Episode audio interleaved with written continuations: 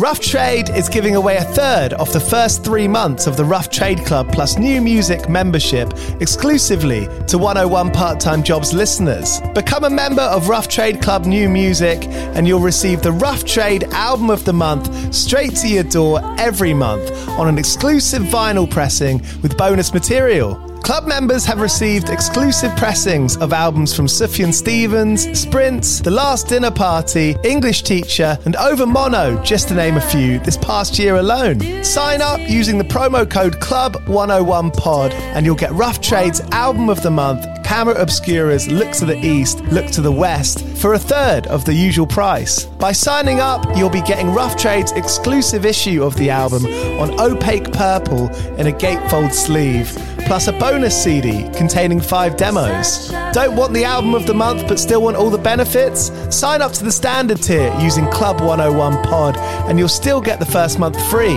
You'll also get free shipping on all orders, 10% off at the bar and on secondhand vinyl in store, and exclusive access to sold out Rough Trade events. So don't hang around. Head to roughtrade.com slash club and sign up with the code CLUB101POD.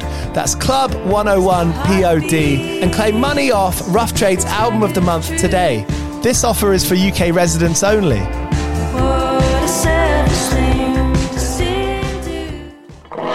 Do you play in bands? I did for the longest time. And I wish that I knew that DistroKid was a thing. I don't even think it existed back then. DistroKid makes music distribution fun and easy with unlimited uploads, and artists keep 100% of your royalties and earnings. A million plus artists rely on DistroKid to get their music on Spotify, Apple, YouTube, TikTok, Tidal, Instagram, and all the major streaming services. When you get DistroKid, you can see a DistroKid bank and withdraw your earnings. You get notified when you've earned royalties and you can withdraw via the app. And you can even check your streaming stats on Spotify and Apple. Get 30% off your first year on DistroKid by going to distrokid.com slash VIP slash 101 pod. 30% off for your first year. That's not bad. We know it's a tough world out there. Why don't you make it easier for yourself? And to get 30% off that free year as an artist, where you get 100% of your royalties and earnings, go to distrokid.com slash VIP slash 101 pod. All right, stay with me. I'll be right back after this.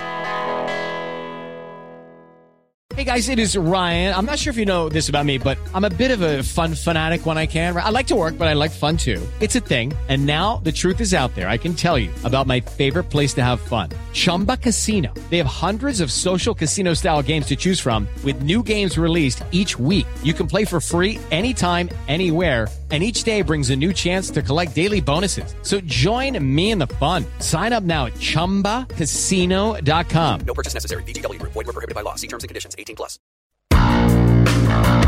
You're listening to 101 Part-Time Jobs with me, Giles Bidder. I've got Jamie Lenman here, who's to release his new album King of Clubs this Friday on Big Scary Monsters. I sort of ignored my own raison d'etre here and kind of only got to part time jobs at the end of the podcast, but whatever, you know, no rules here. Jamie takes me through all of kind of Reuben's adversities, how they ended, how he started making records in his, on his own, and he's got a wonderful, incredible story and a wonderful way of talking about it. East London signature brew have been brewing music inspired beers and supporting live music since 2011. You may know them from their collaboration beers brewed with the likes of Mastodon, IDLES, Slaves, Mogwai, Enter Shikari, and they've even now done a Jamie Lenman Lemonade, which came out after this interview was done. As a listener to this podcast, you can get 10% off all their beers by visiting signaturebrew.co.uk and using the code 101podcast at checkout. That's all capital letters for 10% off.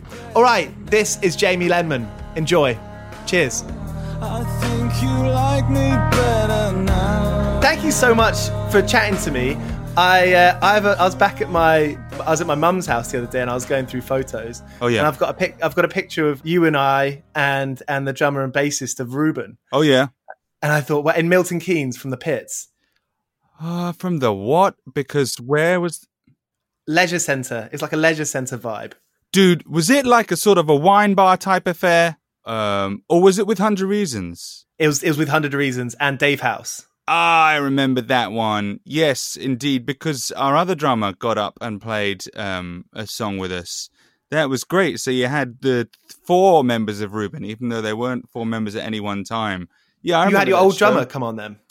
Uh, if it's the show, I remember. Yeah, I remember a big Yeah. hall, and I remember like the doors were open on the side, and and it was Mhm. Hundred Reasons weird. Yeah, and Mark from um, the pilot EP came up and did a number from the pilot EP, and then but then Guy, because on the pilot EP there's this weird like double.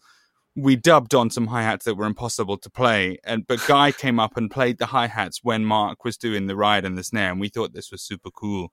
And it was, you know, that's my abiding memory of that show. The other show we played in Milton Keynes was the worst show I'd ever played, and I only got through it by um, transcendentally leaving my own body. So best you weren't ask. at that one. that uh, that hi hats getting do, doing the cymbals afterwards. I feel like that was a technique that was really came into prominence in the early sort of mid two thousands. Oh no, yeah, it wasn't. I know what you're talking about. No, we never did that. We were always uh, very frightened that Billy Talent would talk an awful lot about yeah doing the cymbals separately, and we nearly did that on shuffle. And my drummer Dan Cav was not very pleased about it. That's that's a whole nother level. Um, No, I what we did at the time on the pilot thing, just we weren't very good at like programming. We didn't know anything about how to get a little trap hi hat in there because we didn't have any computers or anything. So I just did it. We Mark played the drums and then I did these weird trap hi hats afterwards myself because we didn't know how to do anything. But yeah, Drummers have it hard. I feel recording for drummers seems like I'm not a drummer. yeah. Drummers have it hard in my bands. Let me tell you, Jesus Christ, yeah. And every every studio session, certainly in in the band days, um, was very difficult. Now I employ drummers and they're on the clock. They better get it right first time, or they're out on their balls. so it's a little bit easier. But yeah, back in the day, it was very stressful. Yeah. So, what was your life like around them personally? Because I was I was at uh, an impressionable age then, and Yeah. thinking that everyone on stage was kind of doing this as a living. Hmm. What, what was your what was your home life like around that time? Uh, well, if it was the Hundred Reasons tour, if it was around that, I, I probably I, that was probably just on the cusp of um, still living with my parents at age twenty five. 25 no i moved out a little bit earlier than that but it still felt very old you know when all my other friends Mm. had left home at 18 to go to university uh, and we we would visit them on tour and i would see them living with what I realize now as a sort of university is sort of a grown up uh, crash, isn't it? You, you're not Yeah. really independent, but it's your first move towards independence. I know now you Mm. shouldn't eat toast for every meal and whatever, but they they seemed so grown up and sophisticated to me. My friends that were living in halls and then living in their own apartments, and I still had to like share a fridge with my mum when I got home from Mm. the tours. So that was very hard for me uh, uh, before in the in the space just before I finally moved out to my own place at 22 I think it was um and I think a lot of the Reuben songs I think some mothers do have them is specifically about still living at home at 21 and how I'll feel when I finally move out I felt infantilized because it was not I know many people live with their parents into their 30s these days but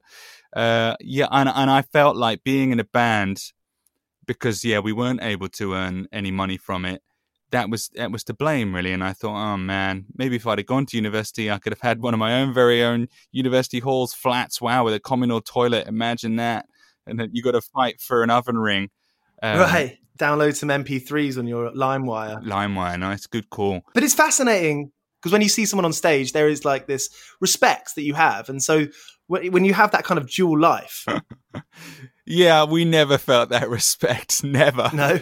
That's the paradox of uh Reuben of that band is that is that nowadays people talk about it with respect and and um admiration, you know, but at the time we just felt like the absolute lowest of the low. We felt rejected from every corner of society. We that sounds a bit portentous, but that is how it felt. We we felt rejected by, you know, our parents were saying maybe she got a real job and we are like yeah thanks and all our friends had gone to university and were getting careers and then we, we were still mucking about in the kiddies box with our instruments but then we also felt rejected from the music society because we found it very hard to get in print um, there was the big garage band vogue at the time and and we were incredibly unfashionable we could never get on the right bills they wouldn't even let us play reading for fuck's sake so we we felt rejected by every single corner of society and we didn't feel any respect or adulation and even when we were on stage we had fun on stage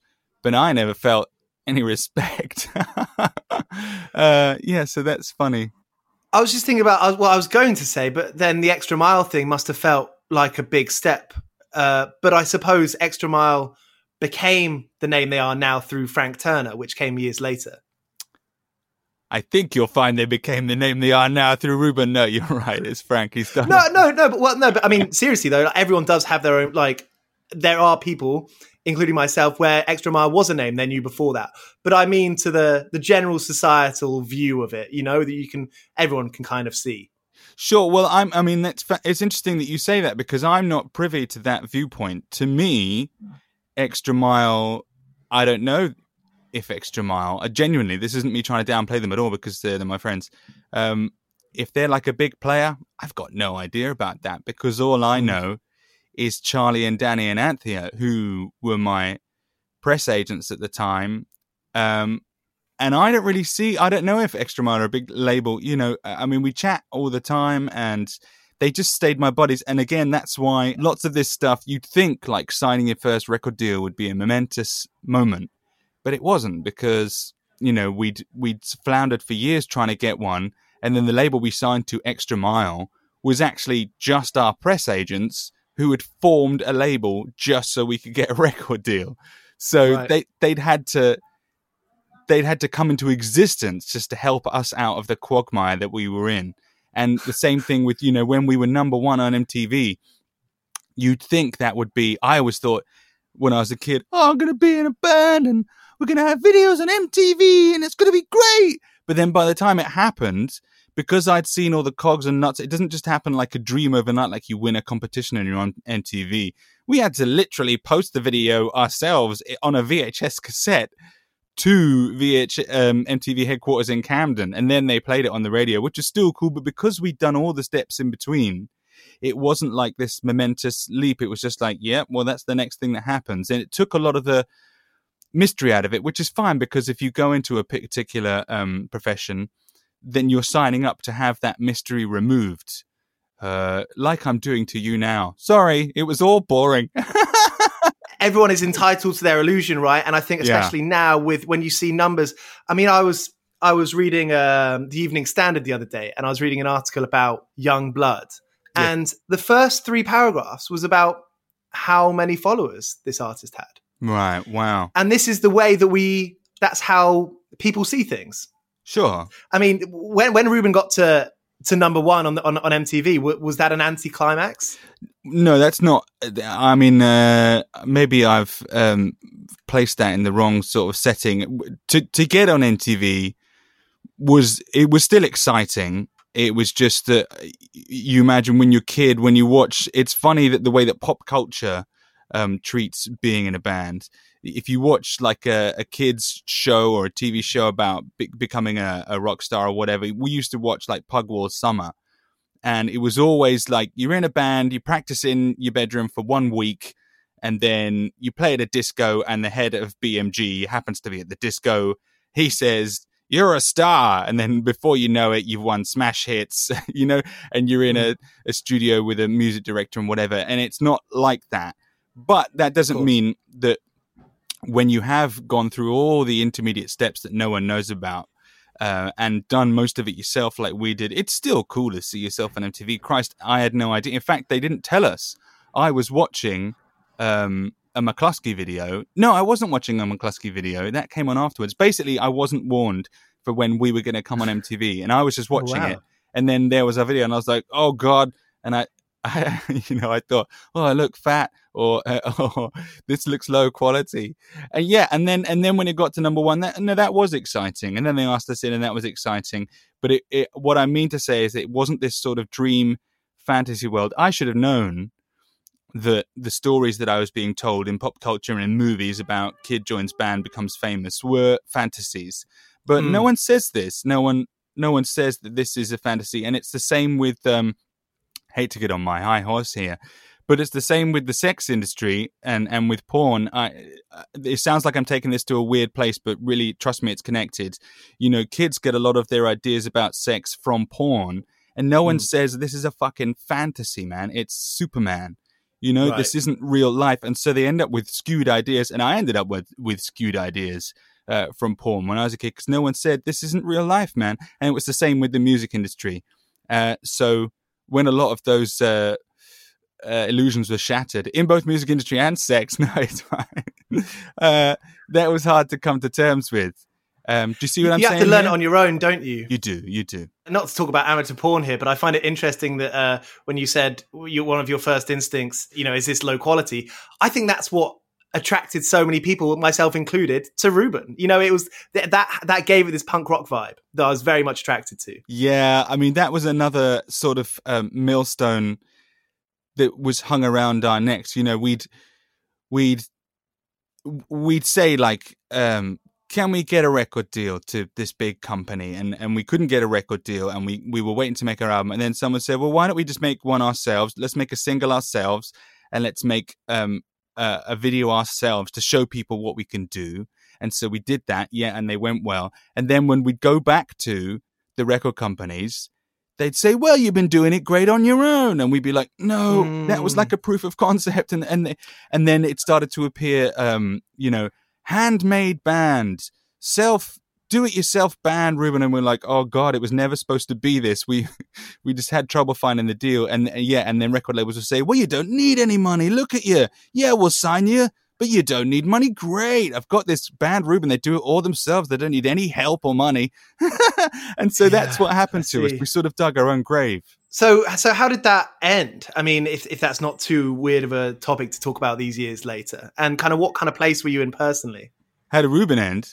Yeah, Oh man, uh, in absolute uh, ashes, and I was in an incredibly bad place personally. I hated myself, and I hated uh, the guys in the band, and I hated our manager, which is the worst thing because they were all my my good friends, and I was sick of uh, always shouting at them and uh, having them shout at me.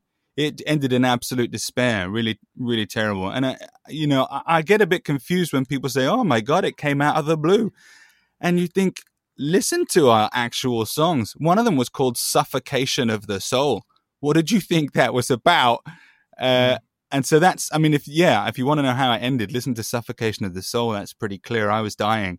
Um, and I narrowly avoided some kind of breakdown. I came very close around the filming of the um, Deadly Lethal Ninja Assassin video. It sounds weird to say it, but I nearly had a breakdown on that one just because everything, because we were running our own label by that time and that was another mistake. And you know, we tried our best, and uh, and again, lots of other people would come up to me after and say, "Hey, I want to run my own label just like you guys did. You were such an inspiration, and it nearly killed us, nearly bankrupted us." Nearly got us into so much trouble with the tax man because we didn't know what we were doing. And the thought that other people might follow our example was just terrifying. So, yeah, unfortunately, it ended. Um, I mean, it's like what they said um, no, I'm not going to go there. it, it- we're all alive and we're all Right. friends, so it could have been much worse. and so how how long did it take for you to, again, on a personal level, to get back on your feet and get excited about life again? Oh, it took. It actually was quite short. It was well to get excited about life again. I got excited about life again straight away because the band was a huge thing that was dragging me down and making me miserable.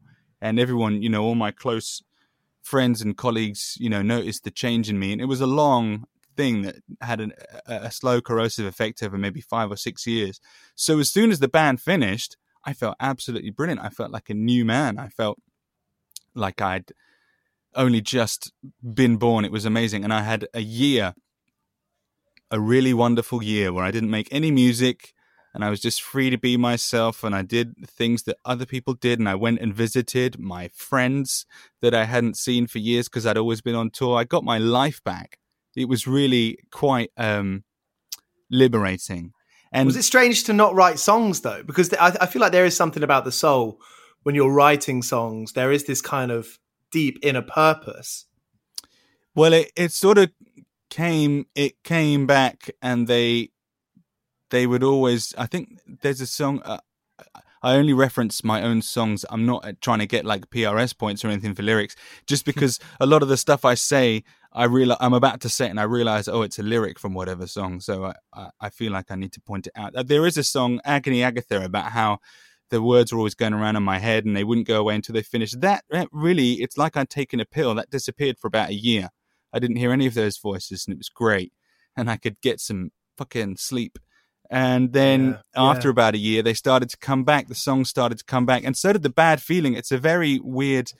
I then, you know, having having been on, on the verge and the threat of uh, depressive periods at the end of the band, well, I was definitely in. I then sunk into a, an even lower low when I started making muscle memory. It's a bizarre um, relationship with music. I had this year when I was fine, and then oddly, as soon as I started to sort of make music again and start jamming out with Dan Cav, who drummed on Muscle Memory and Devolver and Shuffle, I started feeling really bad again, even though I was enjoying making the music. And I and I don't know if they were related, but they probably were. It was a weird thing. And by the time Muscle Memory came out, I was fine. But maybe it was the delayed reaction from the band. I don't know. The way to talk about it now, it does sound like that sort of free year I got. Maybe I was even in shock. and I, and I had this year of, of feeling great, and then all of a sudden I had another crash. It's very weird. I, I can't really explain it. The saddest lyrics are often the ones that are just, you know, the most poignant and the ones that touch people the most. Those are the most interesting, um, truthful experiences. I I sort of realized quite early on that you can't make good art without experiencing pain, and nothing that's ever been worth doing has ever been easy. You know, the band taught me that, and um, all of the certainly all of the music it's it's slightly different drawing cartoons the other side of my life. There's not much painful about drawing cartoons although it is a struggle to find your own voice in in that area as well. But with the music certainly all of the albums i've um uh, made have have involved putting myself in difficult spaces and have involved struggle and hurt at some point um and i think that's when the best art comes out. Yeah so i, I don't mind going there. On the art, as a as an illustrator, when did that start for you and when did you start getting commissions? Well, I didn't get commissions until very late. I was drawing before I picked up a guitar, so I was always drawing and um, my own little cartoon strips. I was very taken with the syndicated uh, three-panel strips like uh, Peanuts and Garfield, so I always wanted to do that. And I got a commission. It wasn't really a commission because it wasn't paid, but when we started playing gigs and the magazines would come to the shows to review them, I managed to corner Darren, the editor of Rock Sound, Hmm. and I knew they didn't have a cartoon. And I loved Pandora, Ray Zales Pandora in Kerrang, and I wanted to do my own one. Yeah, I love that. And uh, and so I said to him, "You need a cartoon like Pandora," and he said, "Well, I can't afford it." And I sort of stupidly, but no, it was a good move. I said, "Look, I'll do you one. You'd have to pay me." And he said, "Great." So for a couple of years, I did um, the uh, a strip called Rockbot for Rock Sound magazine, which no one ever read. But it was a great experience for me, even if it was unpaid, which is fair enough, um, to learn about publishing and about what you can and can't do in the public sphere and to grow my craft. I think the first money commission I ever got was in Doctor Who magazine, which happened after I got fired. How do you get fired from an unpaid position? But I got fired from Rock Sound, uh, and then I and then I hustled Doctor Who mag because I was looking for another cartoon to do because I got the taste for it, and I hustled Doctor Who magazine for quite a while, and they're the first people that paid me for my art. Imagine that! Wow. I just went to them. I was incredibly naive. I think I even called the editor from a, a payphone. Uh, maybe I didn't even have my own phone. And again, you know, I sent stuff in the post. We were still sending stuff in the post. I just sort of badgered him a bit, and he said things that because he was a very um, mercurial guy, the editor at the time, and even now I don't really understand what he's saying. Um, and he said lots of stuff that I thought was a rejection. And then when I got hold of him, you know, a year and a half later with some new bits, he said, oh, I, I was waiting for more contributions. Why didn't you send any more stuff? And I said, Well, I thought you said no, you didn't like it. He said, No, no, that's just me saying, like, make it a bit brighter or draw a moustache on him. So it was quite, it was very personal. It was a personal thing between myself and the editor, which which I found is is how it goes down. You you form a personal link with them. These editors, again, they're not just faceless companies that you you send in and they go, yes, you're a star. It takes a long time of getting to know someone before you find a space. And I'm still working for Doctor Who magazine today. They're my longest professional relationship. I've just been emailing them this morning about what we're going to do for the next issue, and I'm very Great. uh, pleased to have that connection. And that's something I talk about on this podcast a lot, and my guests speak about is this this level, just this serious level of self motivation that is Mm. required for art. Yes, it's it's huge and, and it's very hard to find it some days, like today. In fact, all this week, I've just rolled out of bed and asked myself, "What is this for?" You know, it's and, and of course it's tough with the lockdown as well. And I, you know, Mm. for performers, we've had uh, it feels like having a leg cut off or an arm cut off. Very weird. Presumably, not much has changed for your illustration world though in the last four months. Has has that gone up? No, well, it, it's weird actually. Um, uh, as of a couple of years ago, as of really when I started working with BSM, um, and I don't. ag- Again, I'm not sure if it's cause and effect, but it might be. Since sort of Devolver time, the illustration work has taken a huge dip. I was doing a lot of um, illustration stuff around muscle memory, and um, after that, before Devolver. Since sort of Devolver times, last couple of years, uh, very low um, levels of illustration work, which of course has been fine because I've been touring and making records, and that's that's great. Uh, and then when lockdown happened, I did think, oh shit, I could do some illustration work now, and a couple of bits did come along, which is great. But now they've sort of gone away as well, so now I don't have either, and I'm just sort of relying on, you know, if you're a, a freelance artist and you work for yourself, you um, you work out how to use your money wisely. And um, I'm just hoping I've been wise enough to weather the storm.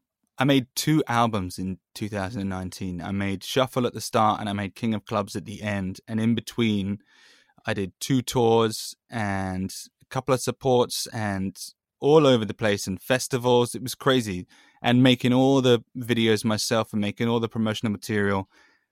2019 was a crazy, crazy year for the music. So that was probably the the biggest imbalance between illustration and, and music that I've had, and I only really did my little monthly commission for Doctor Who mag at that point. So yeah, it was mostly music last year. And that was six years on from Muscle Yeah. Memory. Hmm. Just tracking back to that time, 2013, I remember seeing it and being like, oh, great, this, this guy from Reuben, you know, coming back. At that point, I mean, unwittingly, and I'm, I'm, I'm, I'm sure you, you won't feel the same, but I felt that there, that Reuben had developed this kind of cult status, Hmm. you know, for, for a, for a subculture of mostly British people. Yeah. So where were you making that album and then, you know, then releasing it? Uh, well, uh, yeah, I got to tell you that the the sort of cult status of Reuben actually worked against me um, because I felt like I had this sort of legend to live up to, and it made me very wary and cautious about making any new music because every every day there'd be some you know fresh accolade heaped upon me. And and the longer people waited for new music the higher their expectations got which is why I didn't um announce the album. I just put it out and was like Mm. here you go deal with it. Because I didn't want I knew as soon as I said oh I'm going to be making new music people would go oh and they they'd all form their own ideas about what it was going to be and they'd all be wrong. So I just sort of put it out there. Yeah it made a big difference to how I approached it. I sort of wanted to just put it out um as a pay what you want thing. I didn't um, imagine putting it out with a label or anything. And then Extra Mile got involved in it, and we did a good job on it. But it was very weird. I was very trepidatious, and I was very anxious about living up to this impossible ghost that people had created out of my old band. Uh, I find that a bit easier these days, but you have to remember that around muscle memory time, not only was I coming out of um, let's call it a depression for want of a better word. I was also very unwell physically. I gained a lot of weight and I was very um, shy and hesitant. And I think that comes through in the supporting materials and the shows that we did. I was very unsure of myself. So it was a, a difficult time for me, a fragile, I was quite fragile emotionally. And, um, it was really weird, and I I, I got to say that yeah, that cult of Reuben didn't help because it it felt like I had to live up to my own self, if that sounds weird. And these days, I have a much easier time with it. rock journalism is always going to talk about the things that happened before and there's Yeah. always going to be this you know it's it's cruel isn't it really this comparative nature of it Well, it makes sense, but it just sort of gets in. I can see why people do it, and I wouldn't be like, "How dare you!" But it it does have knock on effects for the artists them, themselves. Yeah, if you're always going to be, you're always going to be compared to what people think your best thing is. Luckily for me, everyone disagrees about what their best thing is, so fine. And then it was four years before Devolver. Mm. How so? Did that did that get better over those years? Did you did you you became more sure of yourself? Uh, yeah, I mean, doing muscle memory showed me, and touring muscle memory showed me what I was capable of and what I wasn't capable of. I learned a lot about um, touring muscle memory and having a, a larger band and being, um, you know, being a band leader instead of in a band. There's a difference, you know, being in Yeah. in total control. Um, Yeah. and not having to answer to anyone. Uh, Work all that stuff out. Yeah, they, um, I mean, now you say it, four years. God, it was a big gap, wasn't it? But again, do you know what? A lot of that was because after muscle memory, I learned from the mistakes I'd made, and I said to myself, right, if we're going to do this, let's do it properly, and let's get a management team because I didn't have any management on muscle memory, and let's get, um, you know, a proper press team. Let's get all things. Oh, and I had a press team, but I needed a whole bunch. I needed a whole society around me. It sounds weird. Whereas muscle memory things were a little bit less organized. I wanted to do it properly, um, and it just took a long time to assemble that team. One of the things that people in art that artists struggle with is knowing where and how to delegate. Yeah, sure. I mean, I was. That's exactly right. I thought on muscle memory that I didn't need a manager. Hey, I can make all the decisions myself, and that was not true. So the first thing I did when I collected myself up to do something else was I started with the management, and then it went from there. And then they were so helpful in, in every aspect, not only putting together the team, but also putting together the record. You know, they told me which songs they thought really worked as a bunch because I just sent them everything I had and said, which ones should I record? And they picked, you know, 12. And that's what we did. And, and they had a very clear vision of what they wanted for me. And it didn't always exactly overlap with mine, but it overlapped enough to make Mm. sense and to work. So, yeah, it worked out really. And I think you can see in the results, if you compare what happened with Muscle Memory to what happened with Devolver, you can very easily see the difference in those two approaches and, and, and what worked. And, I, and I'm very happy with um, what happened with Devolver and, and since. It must have been like um, a, a real vote of confidence as well. You know, to have that manager, to have that support, to take yourself seriously. Yeah, it was great. The, yeah, that's what they're w- really good at. Uh, Matthew and Simon, my managers, they um, yeah, they take me seriously, and after years of, I think that's the thing I need the most is just to be taken seriously. Like I said, after years in that band of getting no respect and laughed off the stage, I mean, that's what it felt like, and mm. no one would give us any money or time to do anything. Felt like no one took us seriously. To be taken seriously is maybe the, the thing I crave the most. And so yeah, that's why they're good. Maybe they see that in me. Maybe they maybe they're just humoring me. Go on, this guy needs to feel like we care what he says. But yeah, I do however they do it, I do feel like they care what I say, and that's very important. How how old are you now, if if I can ask? I'm 37. I'm 37. Well, I couldn't just say man. Well, you could have said Dennis. I'm so sorry. Every time I remember my age, it's the age of Dennis, the old woman from Holy Grail. old woman, man. I'm not old. I'm 37, so I'm 37. Sorry. I mean, is, it, there must be something cool about growing up and being like, yeah, this is me. I don't have to worry about comparing myself to another 25 year old. Yeah, I really like being 37. Uh, you know, I always ha- had a sneaky suspicion that I would enjoy growing old. And in fact, you know, I can't wait to be 90 and 100. I'm looking forward to it.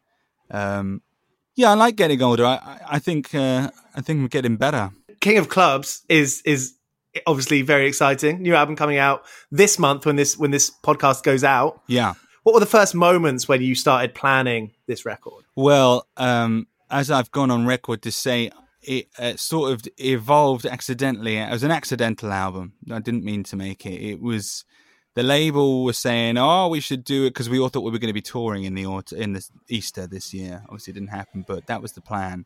And so, around the end of 2019, they were saying, "We want a single in the spring. We want a, an Easter single." And I was like, "Yeah, okay, can do." And I had a couple of tracks that would work for that. Um, so that was the idea that I was going to go in the studio in December and have something ready for the Easter period. And then I thought, well, I don't want to just do another single because we'd done when we did Devolver, we sort of followed it up with Long Gone in Easter, and I didn't want to just repeat that pattern and have it like, oh, every time he does an album, he does a little single in the in the spring. So I thought maybe I'd do like an EP. Maybe I'd stretch it out to four tracks, and we can put that on a little seven inch, and that would be cool. And then by the time I got to the studio, I had even more stuff, and I was sort of caught between two places because I didn't want to, like I say, I didn't want to do just another one track, two track single to repeat the long gone thing, to buffer an album with a single. But equally, I definitely, definitely didn't want to do another album so soon after Shuffle because Shuffle was a big meal and I think people still need time to digest it. And I don't know whether I hope I got the idea that people took it seriously as my third album. I know a lot of fuss was made about the fact that it was technically a covers record, but you know, as far as I'm concerned, it's my third proper full length album. So the last thing I wanted to do was encroach upon everyone's headspace of shuffle with another record straight after another full length album. So I had to sort of find somewhere between single and album, and I just kept getting more material, and I had to sort of stop myself short because you know we ended up with seven tracks, mini album which really is just on the barrier of of how much um, info I wanted to give people to digest in another release. So it just kept growing and growing, and I had to pull up the reins to stop myself even from making another full length. And and like I've said, I'm not sure I wanted would have wanted to make a full length of King of Clubs because it's quite nasty and it's quite um, a dark place to be. And I'd actually wanted to make a mini album. I like the format of the mini album, um, for quite a while. So I thought, yeah, if we don't have an EP, I would have been happy with an EP, but I thought this could be even better if I just put in some light and shade. The tracks for the EP were going to be the sort of more immediate, um, short, sharp shocks. And I thought that's fine, but if we could just add a bit of depth, then it could be really special. And that's what happened. Does that make any kind of sense? Yeah, it, it does. When you, I mean, when you say, you know, the lighter and the darker moments, it really highlights to me no pun intended, highlights to me that uh, you know the smorgasbord of you know, and you, and you use the word appetite. I think that's such a great word to mm. to use for your records because it is really a buffet of yeah. styles, isn't it? And I wonder, you know, a lot of records like that kind of you know that kind of style that coming that kind of format lends itself to concept albums I suppose I mean Shuffle is definitely a concept album, not one that tells a story all the way through, but it, it, had a it had a framework and it had you know this is what we this is what we're going to say with this. So yeah, you could call that a concept album. Um, I mean, it's a difficult thing. You can say a record has a theme without it being a concept album. So so King of Clubs definitely has a, a, a an ongoing theme, which is about like uncomfortable emotions and and lots of negative thoughts and we we very purposely tried to make the sound dirty and dark but that doesn't i don't think that makes it a concept album. Muscle memory maybe that was a concept album because i knew going in i wanted to have one half heavy and one half soft but the then they don't really tell like a narrative. In my mind a concept album usually sort of tells a story it's like a maybe like a rock opera but maybe that's a there little bit characters. Too, too, narrow. Some most of the time, yeah. Uh, I mean, I got lots of I got lots of ideas for albums that aren't necessarily concept albums. I think I think Shuffle is possibly the only concept album I've made, but that's not to say there there might not be others. And King of Clubs as an album title, it's quite an uncomfortable title as well because there is this kind of magnitude of it, you know. Yeah, well, I thought it.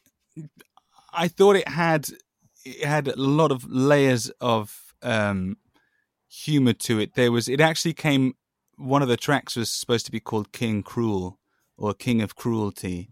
And then I saw I'd done some artwork with a severed hand that had a club tattoo on the back, and that, that image really, I really enjoyed it. And then and then I thought, well, why not I just call it King of Clubs, and then I could have like a card, because uh, I wanted to do a playing card as myself as a playing card, and it all sort of tied in. Mm. But then I also thought to say that you were the king of clubs in a live sense, because you know I'm I'm a club guy. I'm a, I'm always on the club circuit, right? To say that you're the king of the toilet circuit, yeah. I thought that was a nice air of self-deprecation there to stop it getting too grandiose. Even though I bought myself a fucking crown, but you know, uh, I I sorry, thought, I'm not excuse sure me, the crown. I bought myself a crown. Wow, for the photo shoot. Exp- expensive crown? What's yeah? It's just a what cheap piece of shit. But it, oh, okay. you know, it's not exciting. It's not exciting. Uh, but I, you know, I, I, made it work for the photos. But yeah, I, I don't know if anyone's picked up on that. The King of Clubs. It's really it's a self-deprecating joke again to sort of undercut the pomposity of proclaiming yourself the king of anything. And do you know what? It's not even. I, I'm not the king of clubs. That's not the king of clubs of the title. The king of clubs is the horrible wraith on the cover. It's king of clubs is a representation of uh, negative emotions. So I hope that's not me. But God, maybe sometimes it is. Oh, there's levels. It's a striking cover. I mean, quite religious themes. Yeah, I mean, I I dab. I read a lot of um, Mike Mignola. I don't know if you know who Mike Mignola is. He I don't created Hellboy. Oh yeah, and he his uh, comics. You know, I've got a library full of his uh, graphic novels, and his art has been a great influence on me. And they're full of sort of medieval representations of uh, spiritualism and symbolism, and and actually I'm a sort of amateur medieval scholar anyway, so I'm fascinated with them. Um, well, I'm fascinated with iconography as a start. You can see from Shuffle the way I set myself the task of, as a designer, boiling down each of the tracks into a single um, icon, and so that iconography was always fascinating me. And then the the club I have, I mean, you, you probably will believe me when I say I have several medieval packs of cards that I because I wow. love I love the way same that everyone knows what the King of Hearts looks like. Or, mm. or, hmm. or, the four packs or the four suits of a deck of cards, but the variations that you can have within how those are rendered as simple everyday objects that everyone takes for granted the spade, the heart, the club, um, the lightning bolt. What's the other one? The diamond. I love to see the variations in packs of cards. So I got a little bit obsessed with packs of cards and medieval iconography. And so the weird sort of elongated club, which is quite frightening, really. And then if there if there was a king of clubs, what would it actually look like? I just went down this whole rabbit hole of iconography. And yeah, I, I suppose a bit of it is slightly religious. That the club looks a little bit like a crucifix, doesn't it? That's no mistake. Mm. Um, but a, a, scary crucifix. Well, crucifixes are scary anyway. So yeah, right. that, that is in there. You, are quite right.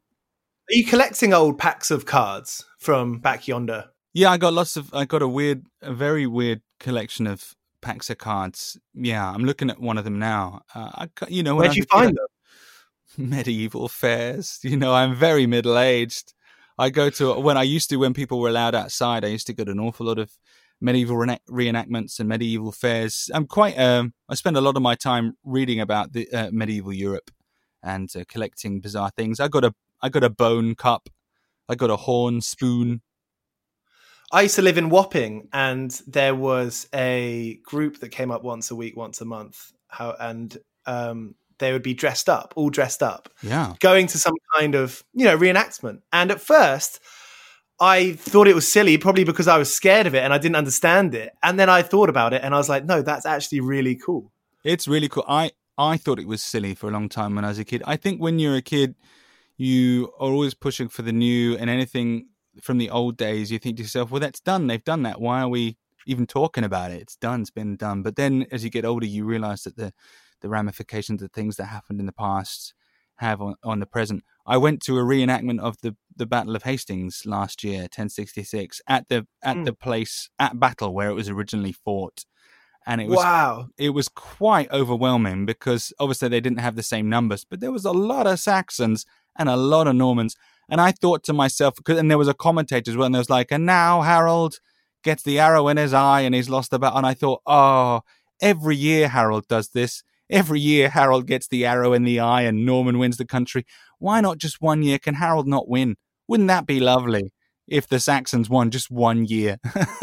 You're trying to rewrite history and be a journalist, Jamie. Well, maybe, yeah. But then I thought if that did happen, what would, because every year we reenact it and it just strengthens the facts. If you made Harold win, would that have the opposite effect? Would it re- reverberate backwards through time and turn out that we're all still Saxons? Well, then I went into another weird rabbit hole. Sorry. love it. Love it. Jamie, this has been such a fascinating chat. Thank you so much. You're welcome. We didn't even really talk too much about the menial jobs. Uh, no, I, I was wondering when that was going to come up. Wow. Well, let's end on it. Why not? We got our own. We got our space here. Yeah. Where did that start? Where? What was the first one that really had an impact on your life? Oh, well, my first my first job was working at Littlewoods in Camberley. It was terrible as a just behind the till, like selling like uh, nylon dresses day in and day out to uh, old ladies. That was terrible. Nylon dresses. Yeah, like horrible um, uh, synthetic fiber clothes. Littlewoods used to sell like really nasty stuff. But then they they'd put me on. They made lots of mistakes. They'd put me on greeter, which is where you literally would just take a member of staff and stand them by the door and have them say hello to people when you come in. But I'd be like, "Hi, it's like a jungle sometimes. It makes me wonder how I keep from going under. Welcome to Littlewoods." And I'd I got stopped from doing that a lot of the time. I used to pretend that the top half of my arms didn't work. I even I served someone with two false hands from a dummy once. Uh, quite often, one of my grifts was that I would steal the hand off one of the shop dummies and use it as my own hand, and um, just for fun. And people would get cross with me, and I wouldn't do their bags properly. And uh, I never, I never intended for anyone to to assume that I um was an amputee, that this was a replacement for my natural hand. I, I, I just always thought everyone was in on the gag. And one time I went too far. I went way too far. I got two hands from a mannequin. So neither of my hands were functional. They were just, you know, worse than um, prostheses because prostheses these days are pretty good and flexible. These were just dead stone hands. And I did this guy's entire shopping with these hands, just ruining it. And like I say, it was never my intention to to present to someone the fact that these were my real hands, that I was missing my natural hands and I had these instead. But I noticed after a while that he was not getting cross with me, this guy, because I expected him to go, What are you doing? You know, and tell me to snap out of any second. And after about an hour of putting the stuff in a bag, he said, You're very brave. And I just felt so bad because because Oh, when you're a kid, you don't think about, you know, there are people that don't have fucking hands and they have to, they work in a shop. And this guy was so excellent. What a guy. And, you know, I grew up a lot that day. And, uh, and, but, but like I say, I was just mucking around. I wasn't Yeah. trying to impersonate an amputee, but he, he uh, took it that I was an amputee and I felt terrible. Um, but I got fired from that job. I did lots of bad stuff. I used to, I used, there used to be, uh, if you get models for modeling a shirt, sometimes it's just the top of a mannequin. I had lots of fun with the mannequins. If they're modeling pants, I don't know if you know this, but we used to have just groins. It was just a groin the, to model just the pants, right? So right, if, right. So if you're modeling a watch, they have just an arm. Uh, Yeah. If you, yeah, we I had this groin and it was black and it was just this black ass, and I just used to put the black ass on the table. And someone once someone even chucked a tip in there because it was hollow from the top. They had such a fun time. I got fired from that job. Yeah. What was so? What was when you got fired? Was that a was that a scary moment? Were you, did you did you feel like you had to had to make a change in your life? No, I just I I had made one too many errors, and I yeah I was getting bored of the job. It was in, it was so badly paid. It was like I think I got like three pounds an hour, but to me because I did four hours a week, wow, this is a big job. Uh, that meant I could afford an album a week. Imagine that, an Mm. album a week when you're fucking sixteen or whatever. So to me, it was like an incredibly luxurious, well-paid job. Uh, it was just time for me to leave and I'd caused some kind of upset or whatever, or maybe I'd tried to serve someone whilst doing a handstand or whatever. There was an old lady who was who wrote to Littlewoods to say that she was so terrified she'd never enter the store again while I was still working, which I was actually quite upset about because I was never nasty to anyone. I, and I can't think what I did to upset this old lady so much. Um, people just found me very offensive and um, we could do a whole week on this. I got stories. I've had other jobs that I got fired from, but yeah, that was my first job. It was um, it was a bad fit. I think that was the only job that I got outright sacked from. Although, uh, like I say, I got sacked from doing the cartoon at Rock Sound. No, I, I left all I left all my other jobs amicably. Well, amicable as far as I was concerned, it was amicable. I mean, I've had some terrible jobs. I was the caretaker at my own school once. Like Kurt Cobain was a caretaker at a high school. I was quite chuffed with that comparison. I thought that meant that I could be the new Kurt Cobain because I was in a band and I was also a caretaker. And I spent a lot of time as a waiter. You had the jumper. You had a I had similar the- jumper to oh, Kurt man, Cobain. it was so depressing what I was doing. I worked at a chip shop for an awful long time, and there's some bits on that DVD of um, the Reuben DVD of me working at the chip shop, all kinds of shenanigans. Just couldn't get fired. It was like I was trying to get fired from the chip shop one. The one time I did an entire shift on Halloween as a zombie and I painted myself up like a genuinely terrifying zombie. And everyone thought, oh, that's funny on Halloween until they got the food served because I would only walk at zombie pace. And I stuck to it the whole way through, Ugh. you know, lolloping through people's. And one time, this guy, I just got so cross of things that people would say. Uh, there was late at a at a I was working as a waiter, and a guy, uh, and I would say, "Is there anything else you want?" And people would say stupid stuff. They say, "A million pounds, please," or this one guy said, "Oh, I wouldn't want to lift to the car park," you know, out to the through the kitchen door, right. and I was like, "Fair enough," and I picked him up. And I took him, I carried him through the restaurant. He was going, oh, ho, ho, ho, ho. This like middle aged guy who just made this joke about how full he was. And I had to use his own body to bump the door open because I couldn't I carried him. I carried him to his car. That's how fed up I was of saying, uh, of people saying stupid things when I offered them something else. And then another time, someone insisted on a birthday cake. They came and they were like, "It's my birthday," and I said, "Big deal."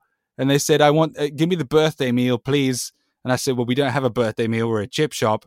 And they said, right, well, I have the birthday meal. And they just wouldn't take no for an answer. So what I did was I, I screwed a light bulb into their garlic bread.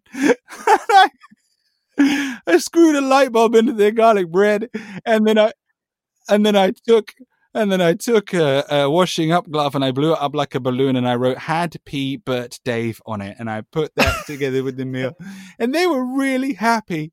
They were really happy. Another time, people in restaurants are so weird. Another time, someone said, Can I have a cappuccino, please? And I said, Well, no, you can't. We don't do cappuccino. We only do coffee. She said, Right, I'll have a cappuccino. They just don't listen to you. And I said, Pay attention to me we don't do cappuccino. If you want, I can blow some bubbles through it into uh, with it through a straw into your coffee.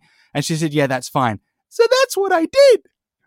Wow! blew bubbles wow. into her coffee and and she, and she yummed it up.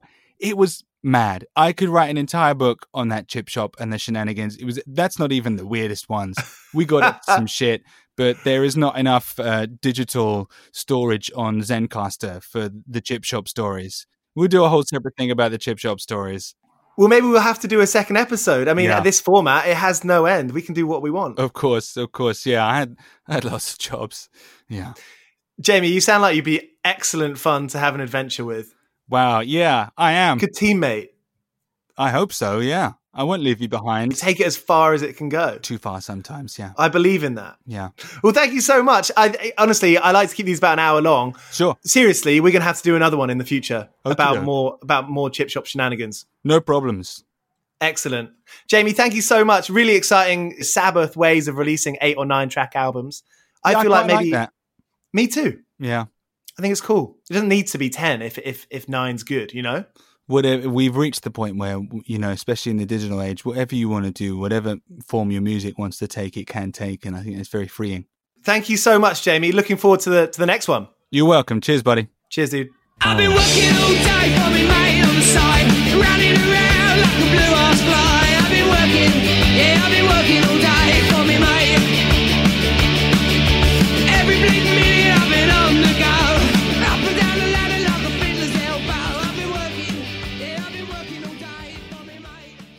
This is a Mighty Moon Media podcast.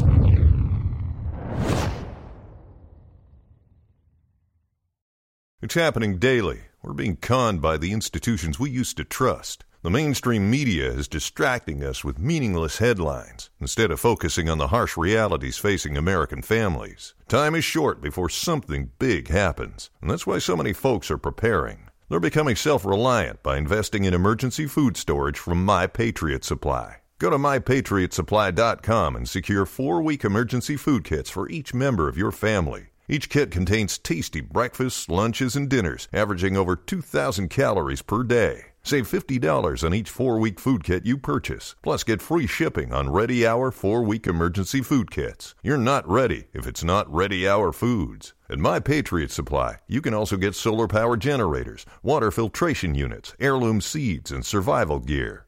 Order by 3 p.m., and your unmarked boxes ship the same day. Shop MyPatriotSupply.com today mypatriotsupply.com.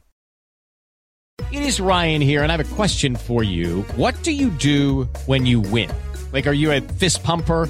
A woohooer, a hand clapper, a high fiver. I kind of like the high five, but if you want to hone in on those winning moves, check out Chumba Casino. At ChumbaCasino.com, choose from hundreds of social casino style games for your chance to redeem serious cash prizes. There are new game releases weekly, plus free daily bonuses. So don't wait. Start having the most fun ever at ChumbaCasino.com. No purchase necessary. Group. Void were prohibited by law. See terms and conditions. 18 plus.